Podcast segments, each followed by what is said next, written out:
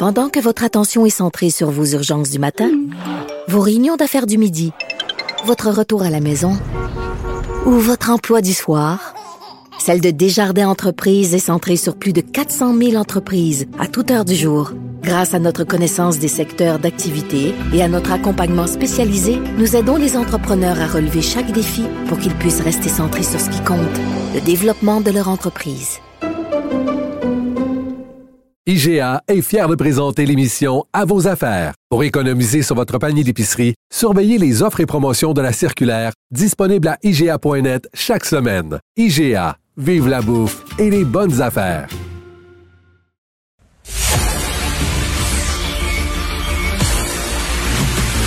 Jean-François Lisée. On va juste dire qu'on est d'accord. Thomas Mulcair. Je te donne 100% raison. La rencontre. C'est vraiment une gaffe majeure. Tu viens de changer de position. Ce qui est bon pour Pitou est bon pour Minou. La rencontre. Lisée.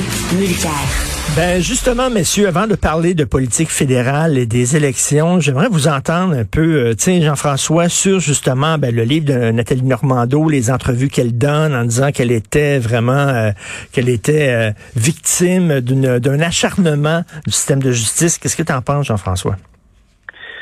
Ben, il, il devait y avoir quelqu'un qui était responsable de quelque chose quelque part. Hein? Il y a eu une commission Charbonneau qui a démontré que euh, que si tu voulais être dans les bonnes grâces du gouvernement Charret, il fallait que tu donnes à la caisse électorale, puis qu'il y a des gens qui t'appelaient pour te dire que tu n'avais pas assez donné. Euh, puis euh, on a huit affidavits de, de, de, de présidents de, de compagnies d'ingénierie qui expliquent comment euh, le, le, le, grand trésorier de M. Charret semblait avoir des informations qu'il n'était pas censé avoir sur euh, des soumissions, sur euh, ce que Hydro-Québec ferait. Et donc, il y avait un système organisé euh, de retour d'ascenseur, de roues qui tournaient, mm. et puis il devait, il devait y avoir quelqu'un qui était au courant. Alors, Nathalie Normando, c'est sûr que c'est aussi pour son beau sourire qu'il y avait beaucoup de monde à son souper, mm. mais c'est aussi parce que elle dirigeait un ministère qui, qui accordait énormément de subventions. Alors, je comprends qu'elle pouvait considérer qu'elle était le bouc émissaire, puis que c'était pas elle qui avait tout organisé ça, puis qu'il y a d'autres gens qui auraient dû être accusés. Puis d'ailleurs, l'enquête mâchurée sur Jean Charest et sur euh, son trésorier, là, dont le nom m'échappe pour l'instant, euh, n'est pas encore terminée. Euh, et puis oui, on peut dire que les délais ont été très longs, mais c'est un petit peu c'est un petit peu facile de dire que euh, ben, de dire elle le dit pas mais puisque nous savons qu'il y avait un système de corruption et qu'elle était vice-première ministre ben oui. c'est difficile de dire qu'elle n'avait rien à voir là-dedans oui. Et Thomas? Est-ce que Thomas de lire ses commentaires ce matin et je pense qu'il faut pas mélanger deux choses. Je pense que sa critique à l'égard de l'UPAC sous la frénière est largement fondée. Et bon, elle le personnalise peut-être un peu trop, mais l'UPAC s'est excusé dans le cas de Ouellette. C'était une arrestation d'un député en fonction. Et non, on, ne fait pas ça à la légère. Et en l'occurrence, ils étaient absolument incapables d'expliquer pourquoi ils avaient procédé de la manière. Donc, la Frénière démissionne le jour du vote la dernière fois, le 1er octobre 2018, et nous voilà trois ans plus tard, encore en train de se gratter la tête pour savoir. Moi, je continue de croire à l'importance, pas juste à la pertinence, à l'importance de l'UPAC, de cette unité mmh. permanente anticorruption, parce que on a eu, on a eu le gros portrait avec la commission Charbonneau. Mais il reste encore qu'il y a tellement de petites manières de contourner tout ça que si on n'a pas un chien de garde là pour veiller à l'intérêt public et protéger justement l'avoir public, ben on va retomber dans les mêmes ornières. Alors oui, donc, Nathalie Normando, elle doit décrire son livre. La, la question de savoir ce qu'elle a fait ou pas fait, on ne saura jamais parce qu'il n'y a jamais eu de procès. Mais elle-même est en train de donner sa version. C'est son droit le plus strict dans une société ben libre et démocratique. Mais le fond de l'histoire a été réglé pas par une action euh, d'un parti politique ou un autre par l'Assemblée nationale qui a créé cette UPAC, cette unité permanente anticorruption. Et je pense qu'il faut non seulement pas la disqualité comme entité, il faut lui donner les vivres, les moyens nécessaires pour faire sa job bien comme il faut. Un des problèmes de base de l'UPAC, c'est qu'au départ, on amenait des policiers, c'est normal, d'un petit peu partout mm-hmm. pour essayer de, de le staffer dès le départ, mais il n'y avait pas cette vraie expertise. Maintenant, il y a une jeune cohorte qui est dans l'UPAC, qui est en train d'être formée, très spécialisée là-dedans. Puis vous demanderez au monde que vous connaissez dans le municipal, qu'est-ce qu'ils en pensent de ça. L'UPAC, c'est une bombe sur toutes sortes de vieilles fling-flang et de pratiques douteuses du passé. Et tant mieux que ce soit encore là. Donc, moi, je ne jetterai pas le bébé avec l'autre bain. Hmm. Alors, Nathalie Normando, je le rappelle, va être avec euh, Mario Dumont tantôt à 15h45 cet après-midi pour répondre à ces questions. Alors, c'est le grand jour. Comment on se sent lorsqu'on est chef de parti là, et que c'est la journée des élections? On se sent comment, Jean-François? Ouais, c'est que euh, c'est une journée un peu particulière parce que on n'a plus grand chose à faire. Euh, on a été sur l'adrénaline jusqu'à la veille, on a fait un blitz épouvantable, et puis là, euh, bon, on va voter, puis on va serrer des mains dans sa circonscription chez les, les scrutateurs. Là, on a le droit de faire le tour puis dire bonjour aux gens. et puis là, on attend. On attend, euh, on a nos organisateurs en ligne, euh, la sortie de vote, qu'est-ce que ça donne, le pointage, qu'est-ce que ça donne. Est-ce qu'on fait sortir nos sympathisants aussi rapidement que les autres? Puis là, on a des gens avec des graphiques qui nous montrent que si ça continue comme ça, ça va être ceci ou cela, mais là, on ne sait pas trop. Puis est-ce que les autres hmm. sont en train de faire sortir leur vote? Puis est-ce que c'est oui? Puis jusqu'à, tu sais, je veux dire, là, on est on est à la merci de l'électorat. Alors, il y a une certaine impuissance le jour du vote parce que voilà, on a fait tout ce qu'on avait à faire, puis là, ça dépend plus de nous. Et là, euh, tu as les deux discours dans ta poche, le discours vainqueur, le discours, le discours perdant? Oui, oui, oui, tout à fait. Euh, puis il y a des fois où tu t'attends, tu t'attends de perdre. tu travailles plus sur celui-là. Thomas, comment on se sent ce, jour-là?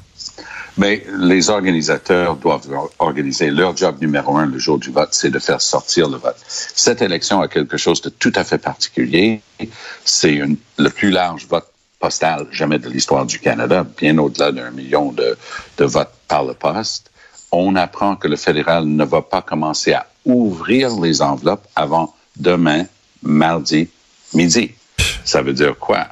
Ben, ça veut dire qu'on va avoir plein de circonscriptions très proches, mais admettons que quelqu'un est, annoncé en avance ou, tu sais, on a fini toutes les, boîtes de scrutin euh, à minuit ce soir, puis on dit, ben, un tel en avance dans telle circonscription par 380 votes. Mais on sait qu'il y a 3000 votes qui vont être comptés demain. On ne sait rien du tout finalement. Donc ce soir, il va y avoir plein de choses avec des points d'interrogation. Une journée comme aujourd'hui, si tu es chef de parti, en fait, comme dit si bien euh, Jean-François, c'est tu es presque zen parce que hmm. toute le high de l'adrénaline, euh, dans, notre cas, la, campagne de 2015 au fédéral, c'était 12 semaines. On vient d'en faire 5. Nous, c'était 12. Harper avait décidé, parce qu'il voulait montrer les faiblesses de Trudeau, euh, selon sa manière de voir les choses, il a dit on va faire la campagne la plus longue possible, 12 semaines. Ça s'est avéré exactement l'inverse. Trudeau a gagné. Donc, cette hmm. fois-ci, qu'est-ce qui va se passer? Les chefs vont avoir des belles photos, des photos op, qu'on dit, des opportunités, des occasions pour les photographes de les prendre, d'avoir quelques bobines. Moi, je me souviens, on est allé, c'est un de nos bons bénévoles euh, dans Outremont, qui est aujourd'hui maire de l'arrondissement, Philippe Tomlinson. Et euh, donc, c'était des occasions pour prendre des photos. Il y avait des enfants dans les entourages et ainsi de suite. Donc, c'était très agréable euh, comme événement. Et, on en fait quelques-uns comme ça. On va saluer les bénévoles dans les sous-sols d'église qui sont. Cette fois-ci, avec la pandémie, ça serait peut-être plus avisé de faire tout ça dehors parce que si tu commences à traîner toute la, hey, les caméras, il y en a quand on bouge comme chef, même euh, le jour du vote.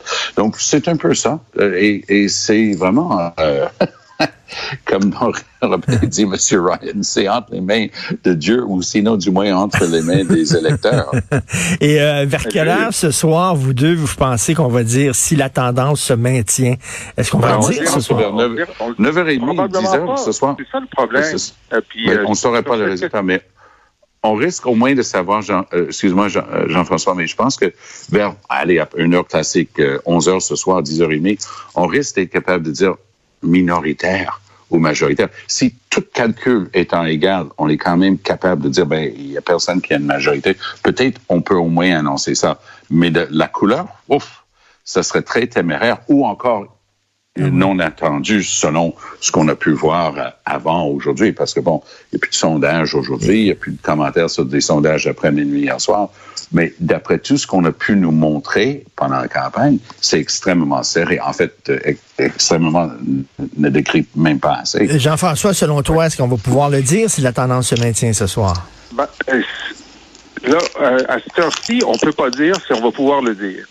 Mais ça dépend de l'ampleur euh, de, la, de la victoire libérale minoritaire. Tu sais, s'ils ont, euh, comme certains, euh, certains agrégateurs le disent, 20 sièges d'avance, ben là, c'est pas grave qu'il nous en manque 10 à cause du vote postal, parce que on va pouvoir dire, même, on pourrait dire, gouvernement libéral minoritaire, s'ils ont suffisamment de sièges d'avance.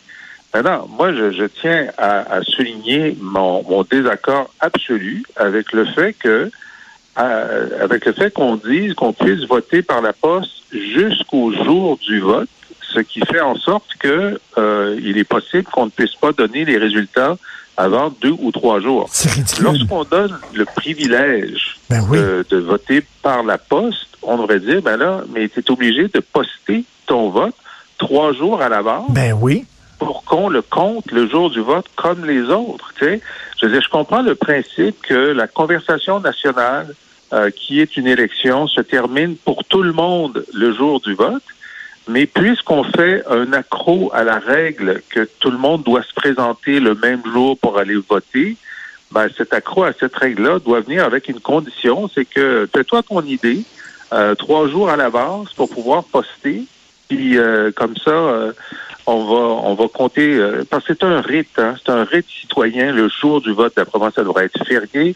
D'après moi, l'essentiel devrait être fait le jour même très peu de votes par anticipation. Il faudrait que tout le monde se rende là, puis qu'on ait le résultat le soir même. ça fait partie du rythme. Ben, écoute, moi, personnellement, j'aime, j'aime me déplacer. J'ai voté par anticipation. Je me suis déplacé. J'aime ça marcher jusqu'au bureau du scrutin. Et là, j'attendais.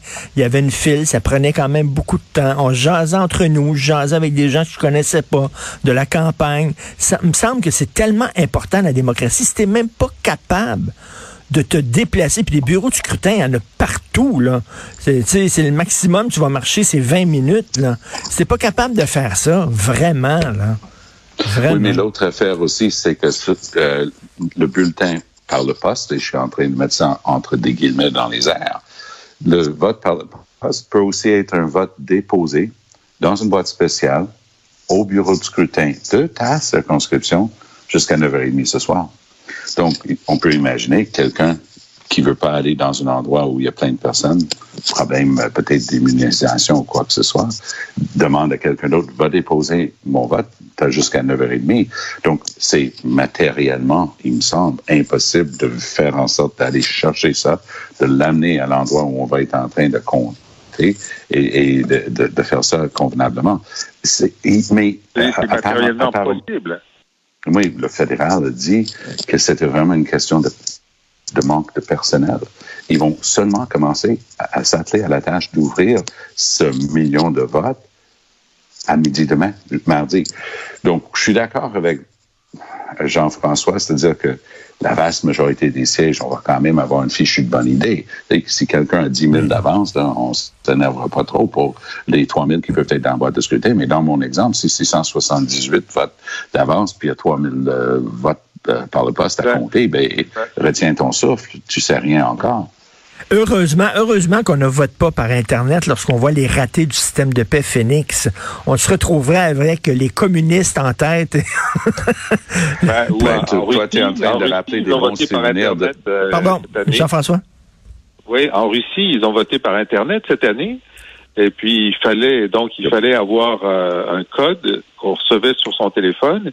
Et il y a des gens qui se, se sont fait euh, voler leur, leurs informations personnelles en allant voter. Euh, c'est vraiment la, confiance qu'on a dans la démocratie tient à la compréhension que tout le monde a de la façon dont ça se passe. Alors, un bout de papier, un crayon dans une boîte, puis là, on compte les bouts de papier. C'est la technologie la plus simple qui existe et c'est la seule en, laquelle on peut avoir totalement confiance. Mais tant qu'à moi, Jean-François, voter par Internet, c'est comme quelqu'un qui casse avec leur blonde par courriel. À peu près. Mais il y, a, différentes manières d'éviter les problèmes qu'on a déjà connus par le passé. Moi, j'ai la double nationalité française, puis quand on vote euh, dans une élection française, on te donne ton enveloppe, une petite enveloppe, puis là, il y a des piles avec tous les noms des candidats à la présidence ou peu importe. Alors, on prend un chacun, puis discrètement, on met, c'est déjà imprimé. Il n'y a pas de chicane pour un X fait de telle manière ou un nom avec une faute d'orthographe. On met le bout de papier avec le nom imprimé de notre candidat préféré dans l'enveloppe, on le ferme, on arrive, on met ça là, ils, nomment ton nom à haute voix et ils disent à voter. Boum. Oui. fini. J'aime beaucoup ça. Ça fait partie du rite. Et puis, les boîtes de scrutin sont transparentes c'est bien, ça aussi. Comme un magicien. comme un magicien. ben alors, euh, bonne soirée électorale, euh, messieurs, puis j'ai très hâte de vous reparler demain. Et euh, demain, si on se parlera, est-ce que si jamais les conservateurs ont perdu, est-ce que ça veut dire que c'est la fin des Renault Tour? Vous déploriez l'autre jour le fait que les chefs maintenant sont de plus en plus assis sur des sièges éjectables. une défaite à l'élection, boum, t'es out. On va en parler demain. Moi, je pense qu'il y a fort à parier, Richard, qu'il y en a au moins un de Trudeau autour des signes qui risquent de sauter d'ici la prochaine élection. Ah Parce que si c'est minoritaire, ça peut être dans 18 mois. OK. à l'ami Paul, à l'ami Paul, je pense que c'est ben son dernier jour comme chef du ben oui, ben oui, ben on se reparle demain. Bonne soirée électorale. Merci beaucoup, vous deux. Salut.